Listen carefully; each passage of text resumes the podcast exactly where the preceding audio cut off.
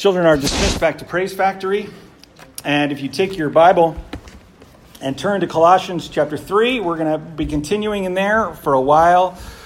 Uh, I think that just like putting Christmas decorations out before Thanksgiving, I, I feel like uh, preaching Christmas sermons starting in the first week of December uh, is just too soon. And I just tend to, I run out of everything I got to say by the time Christmas comes, and, and that just doesn't seem right. So I've learned to try to save it up a little bit, uh, save it until we get closer.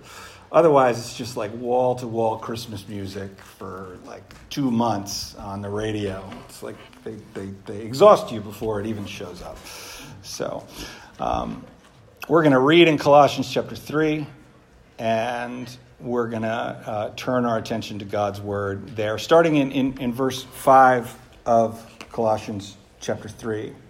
Paul says, Put to death, therefore, what is earthly in you sexual immorality, impurity, passion, evil desire, and covetousness, which is idolatry. On account of these, the wrath of God is coming. In these too, in these you too once walked when you were living in them. But now you must put them all away anger, wrath, malice slander, and obscene talk from your mouth. Do not lie to one another, seeing that you have put off the old self with its practices, and have put on the new self, which is being renewed in knowledge after the image of its creator. Here there is not Greek and Jew, circumcised and uncircumcised, barbarian, Scythian, slave, free, but Christ is all and in all. Let's pray.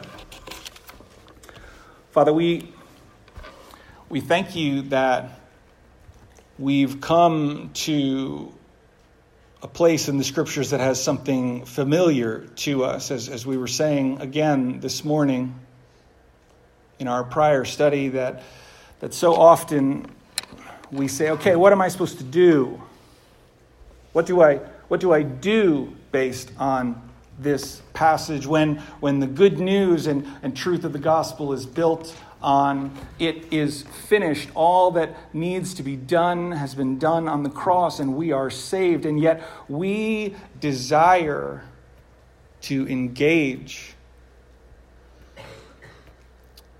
partly from the impure motive that, that we don't really want to be in your debt that's part of it, and we pray that you would spare us from that motive, that you would take that away. But also, Lord, we want to we want to do something because we know that we still struggle in the present.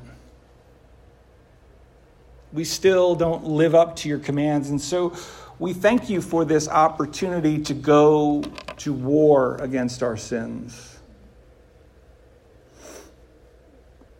Lord, you call us based on the work that you've done in us, you call us to take action.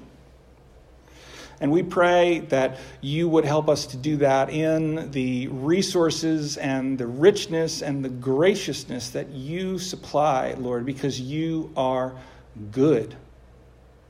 And we want to live in a way that honors you as our Lord and Savior. And so we pray, Father, that you would help us to keep these things in perspective, to remember that we are not saving ourselves, that we're not better than anyone else, but that we're simply doing what it is that we're called to do once we become your children. We thank you for the hope that we can fight back against the, the corruption that lives within us. And we pray that you'd help us to do that, Lord, in spirit and in truth. For your glory and for our joy, we pray. Amen. Well, as we come to this passage in, in the scriptures, we're, we're, we're moving from knowing the right things to doing the right things. And this is always dangerous when, when we're in uh, a, a, study of a Bible book that takes some time because what, what can happen is we can spend a number of weeks or months building up this idea that, that Christ is all, as it says in this passage, that he's uh, that He is all and He's in all, and, and that He is the source of salvation. And if we're not careful, when we, when we turn the corner and we get into the application section of the book, it becomes very easy to suddenly start to think it's all about us and to forget everything that we've covered. That's, that's super easy when, when we're in this kind of, uh, of, of study. Uh, in the book of Ephesians, it's interesting that in the first three chapters, there's only one command. Only one command as, as we look through uh, all that, that Jesus has done. As we look through all that we've been given, Ephesians 1 3 says that we've been blessed with every spiritual blessing in the heavenly places. There's only one command, and that command is to remember, to, to recall, and to, to keep these things in mind that, that everything that we have comes from Jesus.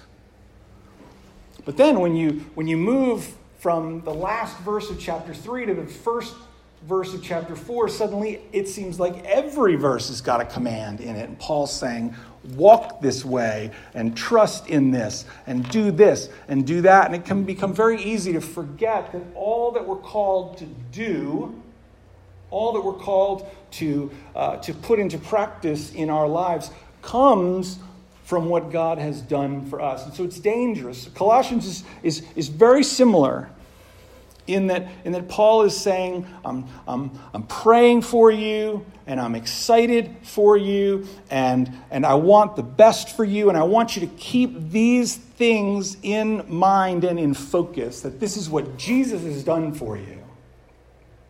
And that's what happens in the first two chapters. And if we're not careful, as we move into chapter three, it suddenly starts to become do these things. So we need to make sure that, uh, that, that, we're, that we're building on the proper foundation. Paul has, has given us uh, the, the foundation in Colossians 1 and 2, and then in chapter 3, verses 1 through 4, he's provided our perspective for the, for the living out of the Christian life on a daily basis. I need to flip there because I didn't include it in my notes, and if I do it from memory, I am going to mangle it. What he, what he says is that, that if we've been raised with Christ, that means if we've put our faith and trust in Jesus and the work that he's done for us, if we've believed, if we've said, I need a Savior what happens when, when we do that is we become spiritually united with Christ, right? That's, that's kind of a, a, a summary idea of everything that's going on in the Bible, if you want to take that like and, and simplify all that's happening to us. We're born uh, unified and, uh, and, and uh, identified with Adam, right? who is spiritually dead and has the condemnation of God upon him. We're identified with him in birth. And, and uh, the book of Romans says, In Adam all die.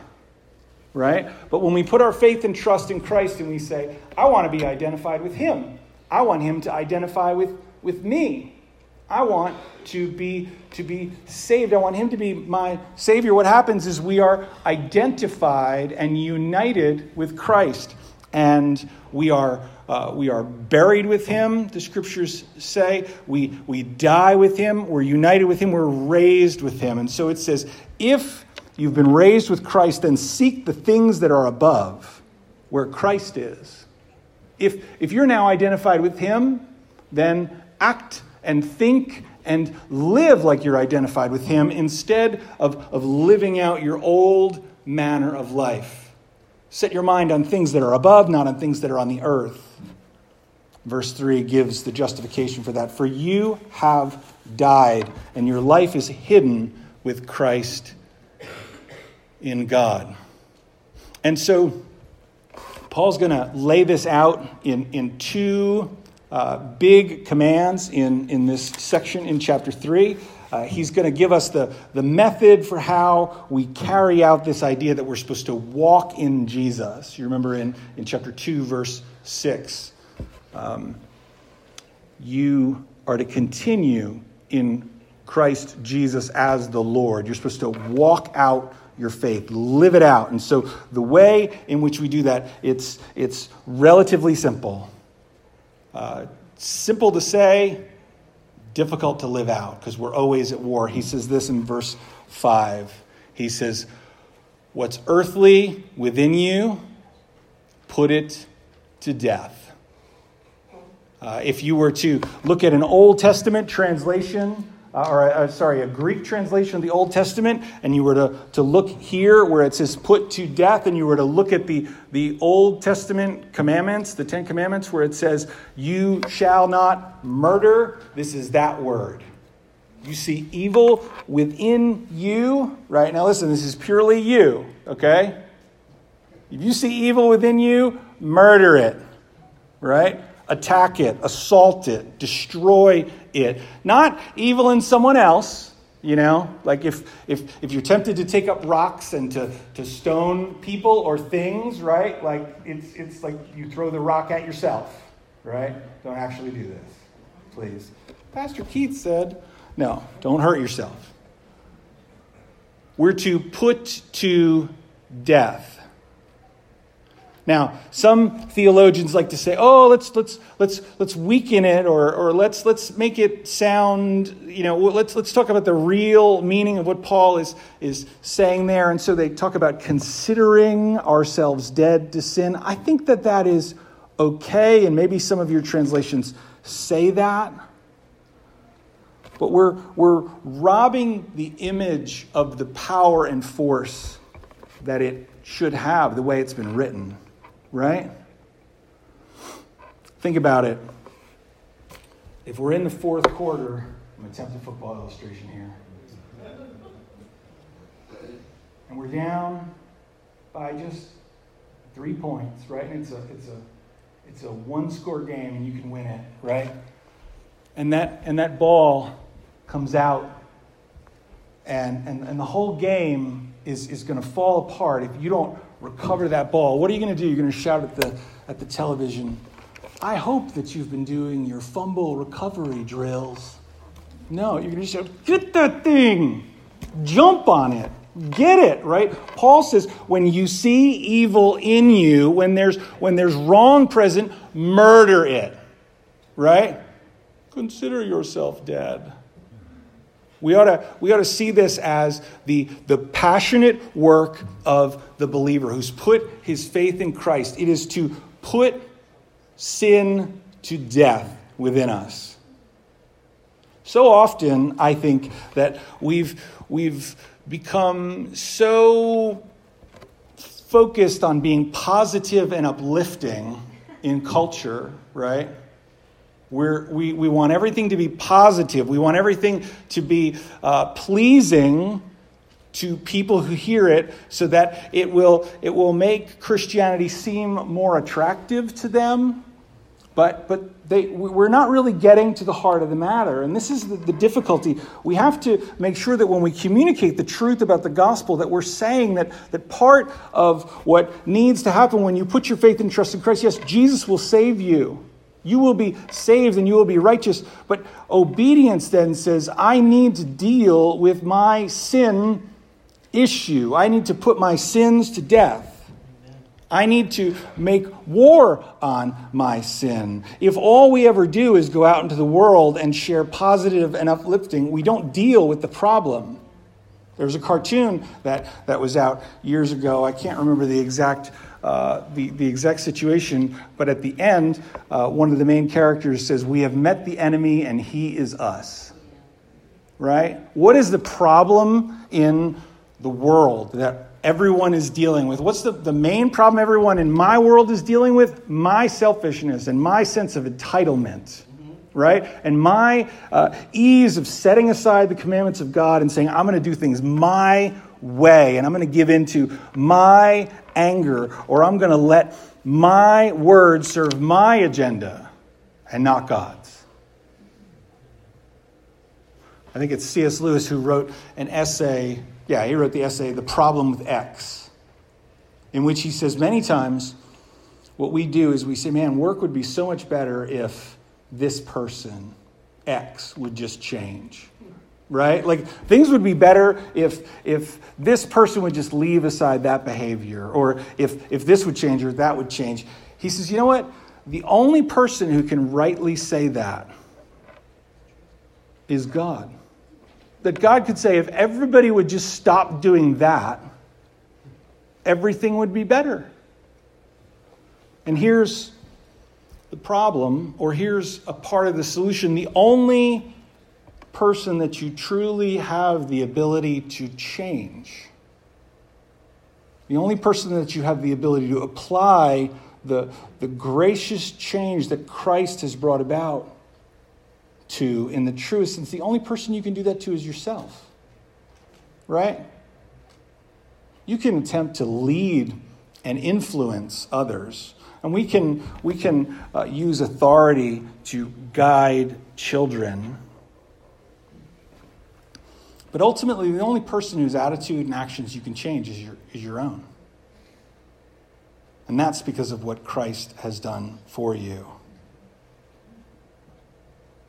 all of the, the negative warnings and commands and the, uh, the, the calls for, for holiness, they flow from these positive truths about what Jesus has done for us that God has been gracious to us, that He has shown us kindness, that, that He has made it possible for us to be righteous because of what Jesus has done for us.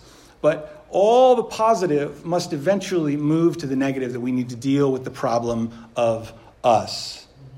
And so Paul says, put to death what's evil within you. At some point, we need to get around to the serious business of laying aside sinfulness. Paul says, murder it. Some may translate that, consider it, consider yourself as, as dead. The issue is, is that there are times when serious action is necessary, right? Hopefully, if you have an issue with your appendix and you go to the hospital, your doctor will not say, I hope you feel better. Hopefully, he will say, We're going to do surgery and I'll be praying for you, right? But hopefully, with a diagnosis of a ruptured appendix, he's not going to say, I'm going to pray for you, right? Hopefully, he's going to get out his sharp surgical instruments. He's going to take that thing out, right? You, you have to pull weeds if you want a beautiful garden, right? Because the world is full of weeds. You can't just keep planting more plants because the weeds are always there. Positive and negative go together because that's the world situation that we live in, that's the human situation. Here's the good news because we have died with Christ the, the sinful nature that, that corrupts our actions, the, the sinful uh, focus or, or piece of us that's always ruining everything has been robbed of its power. And we have the ability and power to put our sins to death because of what Jesus has done for us. We have the power to slay the earthly desires that want to control us. Anybody who wants positive Christianity without any negativity ever, they want the fire without the logs. You know? They want the, the fire without the smoke. And that's just not the way it works. You know, there's, there's, there's, there are, are, are things that cannot be separated from one another. The good news comes with this command, with this demand that we live a righteous life in Christ. Now, Paul uh, moderates himself here, right? He, he says, put to death what's earthly within you. And then he, he gives a, a list of things, right? Uh, and he says that on account of these, these behaviors are bringing the wrath of, of God. And, and you used to live this way, you used to walk this way when you were living in Him. But He says, here is the solution put them all away. Put them away. Those behaviors need to be put off, they need to be abandoned, right? Um, we used to have uh, squirrels all over our uh, property in New Jersey, and here's what my dad did. I don't know if it was my mom's influence or my influence. You know, I wasn't a super like sensitive, like animal protecting type child, but maybe for some reason my dad just decided that uh, when he caught these squirrels, right, he had this trap, you know, with the, the doors that drop down on either side. The squirrel goes in there, you know, and he goes after the whatever's in there, peanuts, peanut butter, whatever, that the doors would drop. And my dad would drive this squirrel. He'd put it in the car, you know, and he's like, you know, and I was like, oh, reaching out, don't touch that thing, right? You know, it will attack you. We drive miles from home, 20, 30, I don't know. And we'd release these squirrels out into the wild. My dad's like, I will transport them far, far away from here, and they can be somebody else's problem. I'm pretty sure we left them like uh, at Echo Lake, yeah. Um, here you go, community, community park. Take this nasty squirrel, um, put it away, send it away, distance yourself from it. You know, part of part of what we need as, as people is we need to distance ourselves from reminders or from cues of the way that we used to live, right? You know, um, it's a whole lot easier not to eat all of the donuts or all of the pretzels if you put them back in the closet, right? Like if you're eating from the bag, you know, it's easy to just keep going until you're like, how is there only one left in the bag? Well, how long does it take you to eat an entire bag of pretzels? Paul says, put these things away, put these behaviors off, get rid of them. Paul moves from, from being very general and saying, put to death what's earthly within you, to getting very specific, where he's going to name certain sins, and he says that the wrath of God is coming. So, what does he talk about here? He says, uh, put, put, put to death what's earthly within you, and then he says, uh, put to death sexual immorality, impurity, passion, evil desire, and covetousness. What we, what we have uh, condemned here, um, we have uh, sexual immorality. Any kind of sexual behavior outside of the bounds of marriage is to be, to be put away. We're to get rid of uh, lustful impurity, anything, anything that uh, is a want or a desire for something that's not appropriate is supposed to go away. Uh, Paul talks about passion, and passion is, is uh, anything that excites our desire, anything, anything that draws us off course. Uh, for some, it might be music or movies, anything that fires up the desire for something that we shouldn't have. These things need to go away. Paul uses another very general word here where he talks about evil desire, right? And that's the, the, the thinking or wanting things that are contrary to God's wishes. So we're moving out of uh, the area of, of physical sin and we're, we're thinking about any area now. And then Paul says to get rid of covetousness, which is idolatry. Covetousness is when we say, I want that, I gotta have it, I need it, I won't be happy unless I've got it. It's interesting. Paul says we need to put away sinful behavior, but when he specifically targets things for death, he's talking about desire. And so, what he's saying is that holiness and living in harmony with God begins with what we think about, what we crave, and what we want. Now, I know that this probably is not the greatest way to handle this problem. But when we would go into a store with our kids, we would say, hey, before we go in here, turn off your wanter. Right? I want, I want, I want, I want, I want. No. Right?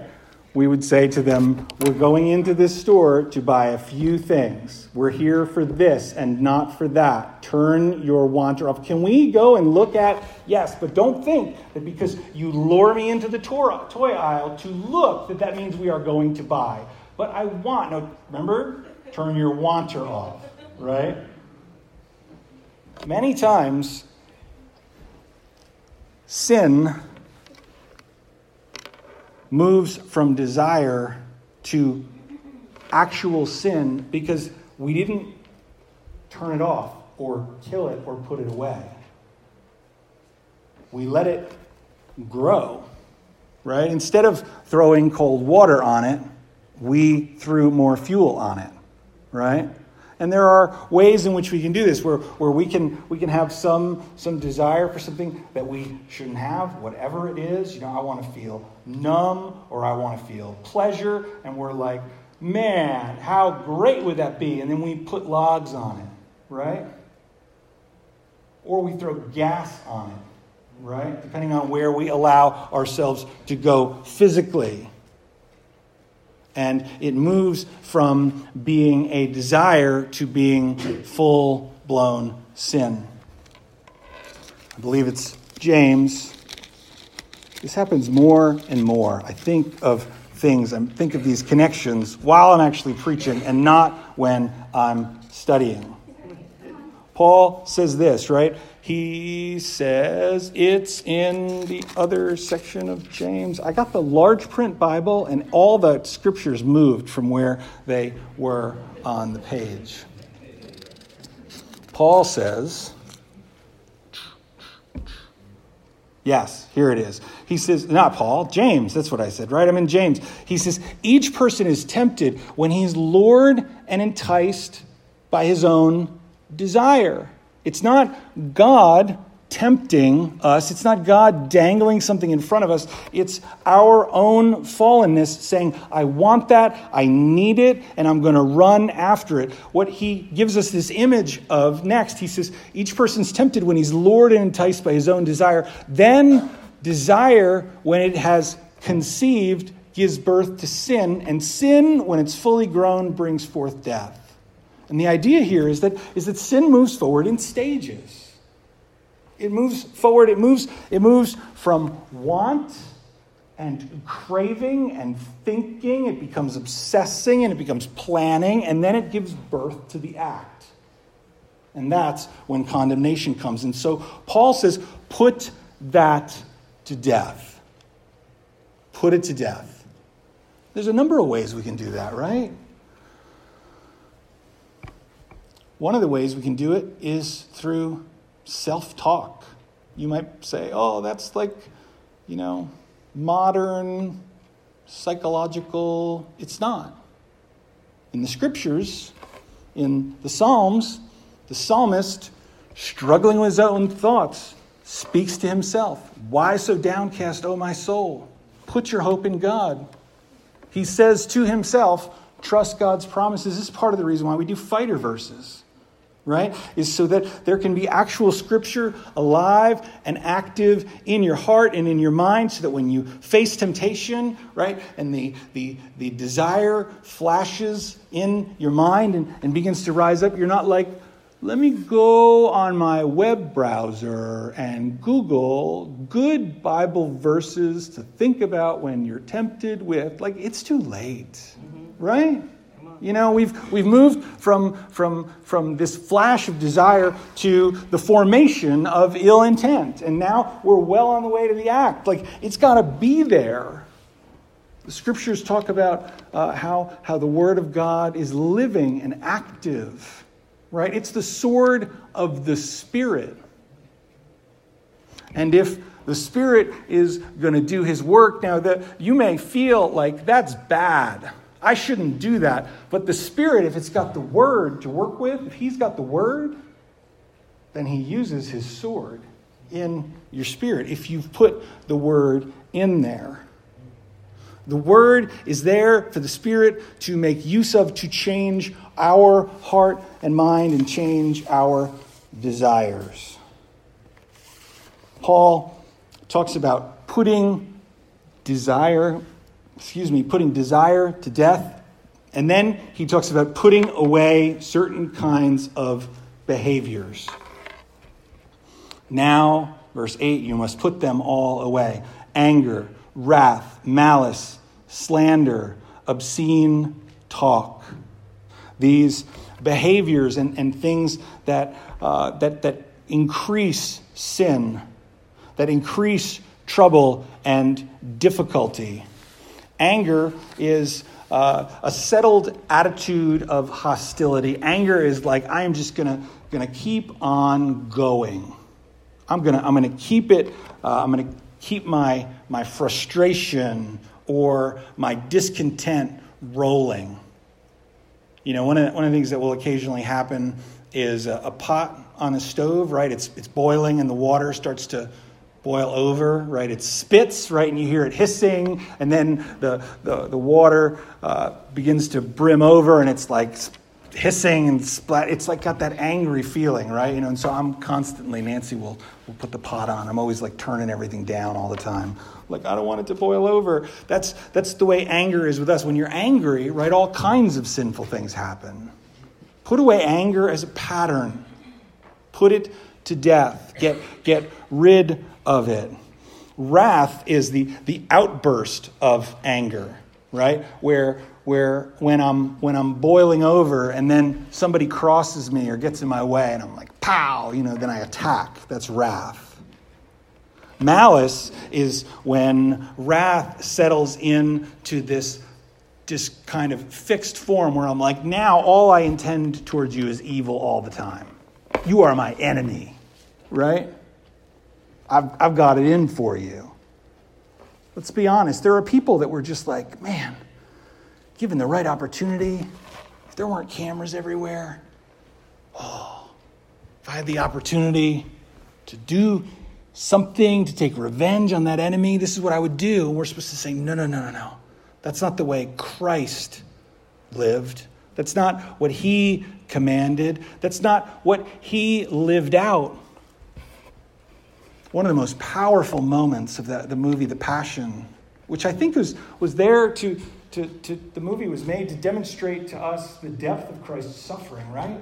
The, the, the biggest takeaway for me the first time I watched it was the fact that as Jesus was suffering, and he says, Father, forgive them, they know not what they do. They, they cut to him preaching on the, in, in the Sermon on the Mount, where, where Jesus says, Love your enemies. And Jesus treated people who called for his death well. He didn't allow his spirit to be dominated by malice. Look again how anger, if we hold on to it, becomes wrath. And wrath, if it is not put away and dealt with, can become malice. Slander uh, in, this, in this passage, that word refers to insulting, uh, injury creating, nasty speech. And then there is uh, filthy or obscene talk. Yeah, slander. And then obscene talk, which is uh, filthy, disgraceful, dishonorable speech that, that is uh, just, just what it does is it takes things that are pure and good and right and it throws them in the dirt and reduces them to a joke. And then Paul talks about lying and blasphemy What I think is so important here is Paul, Paul keeps lying to the end because I, I think that truth is part of the solution to the problem of, of our sin. He, he told the, uh, the, the Ephesians not to lie to one another, uh, but to speak the truth because they were members of one another. Satan is described as a liar, and the Holy Spirit is described as the spirit of truth. When a Christian lies, what is he doing? He is speaking contrary to the Holy Spirit, who speaks truth only all the time, and cooperating with the devil, who speaks lies and only lies. He's the father of lies. And Jesus says he was a murderer from the beginning. When we speak the truth in love, like Ephesians 4:15 says, we cooperate with the Spirit of God. So Paul says, don't lie about anything. I think there's, there's an interesting way to apply this, and it would be to say that we ought not to lie. Okay, that's clear. We ought to always tell the truth, not tell half truths, not tell convenient truths or, you know, fictions that get our agenda passed. But we also, uh, we also ought not to lie about our nature. How often, when someone asks how we're doing, or when we have an opportunity to talk about spiritual things with people, how often do we conceal how we're doing because we're afraid that someone will judge us? Why is that the way churches and Christians are? Why do we, why do we always have to have everything worked out perfectly? Worked out? Why, why do we act as if we have no sin nature living still in us or that we struggle with anything? We want to be well thought of. We think that we'll lose community if we're not, if, if we don't, if we tell the truth. Paul says, don't lie about your nature. So he calls this reckoning, where we're supposed to say, I am dead to sin because I'm united with Christ, that I'm to put my sins to death routinely, but yet they are still alive. I am carrying around this legacy of sin with me. I'm carrying around the effects of sin. And so Jesus says to, to deal with this harshly. He says, if, your if your right eye offends you or sins, pluck it out. If your hand sins, uh, uh, cut it off. And we need to go to the Lord and say, Rescue me from who I am by nature and fill me with your spirit and transform me. Part of, of putting sin to death is not just, it's not just saying, I'm go- I want this to go away, and then holding our breath and demanding of ourselves that we stop, right? Because we're, we're broken. The true act of war, I think, is something like what Psalm 51, verse 10 says, where David says, Create in me a clean heart, O God. And we invite God in to transform us. The image is we're, we're saying, strip away, take off what is unrighteous, and put on what's righteous. Warren Wiersbe says that when Jesus was raised, when he rose from the dead, he left his grave clothes behind. I think it's an interesting symbol.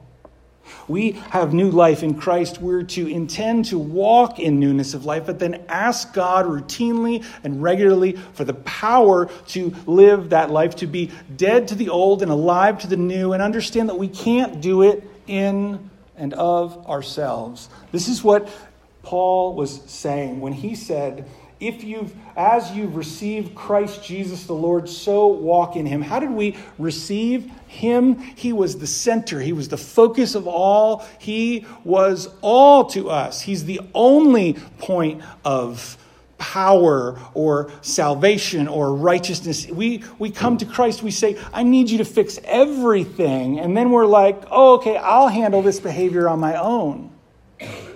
Doesn't work that way.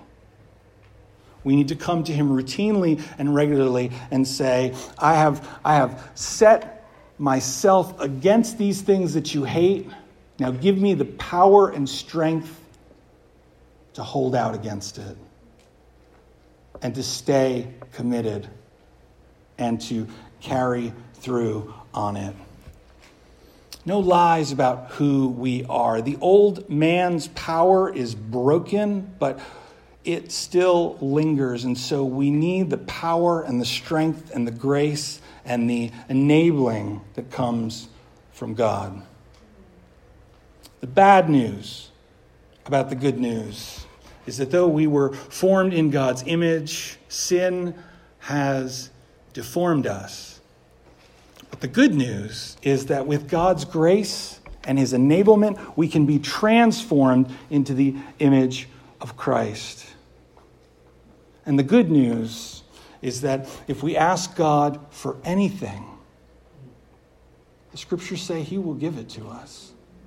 How much more, if we ask him, will he give us the strength to carry out his will? But we must ask and ask in faith, and we need to remember that he's not just going to be once. We're going to need to live like this for the rest of our lives because that's the way we were created to live. I could say more, but I'm going to leave it there. This is the, the good news. We're called to put it off. And if we come to God and we say, Give me the strength and the grace and the ability to push these things off, Lord, help me to fight back, He will. He will support us because that's what He's promised. Let's pray. Lord, I, I thank you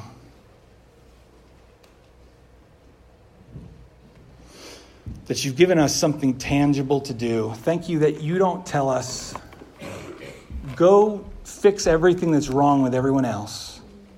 Because the truth is, we cannot even fix ourselves.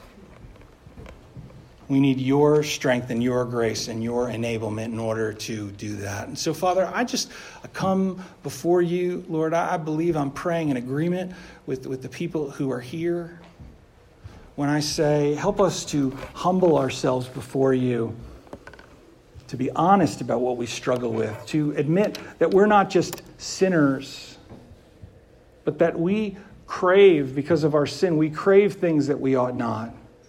We desire to live independent of you, and, and, and we, we desire for things that you've chosen not to give us. And we have all kinds of ambition and pride, and we hold on to our hurts and we know that that's wrong. And so we pray that you would give us the power to admit it. We pray that you'd give us eyes to see that you have given us grace in Christ. And we pray, Lord, that you'd help us, give us the strength to live in dependence on you as we fight back against our sin each and every day. Keep us humble we pray. In Jesus' name, amen. Let's stand and sing a closing song together.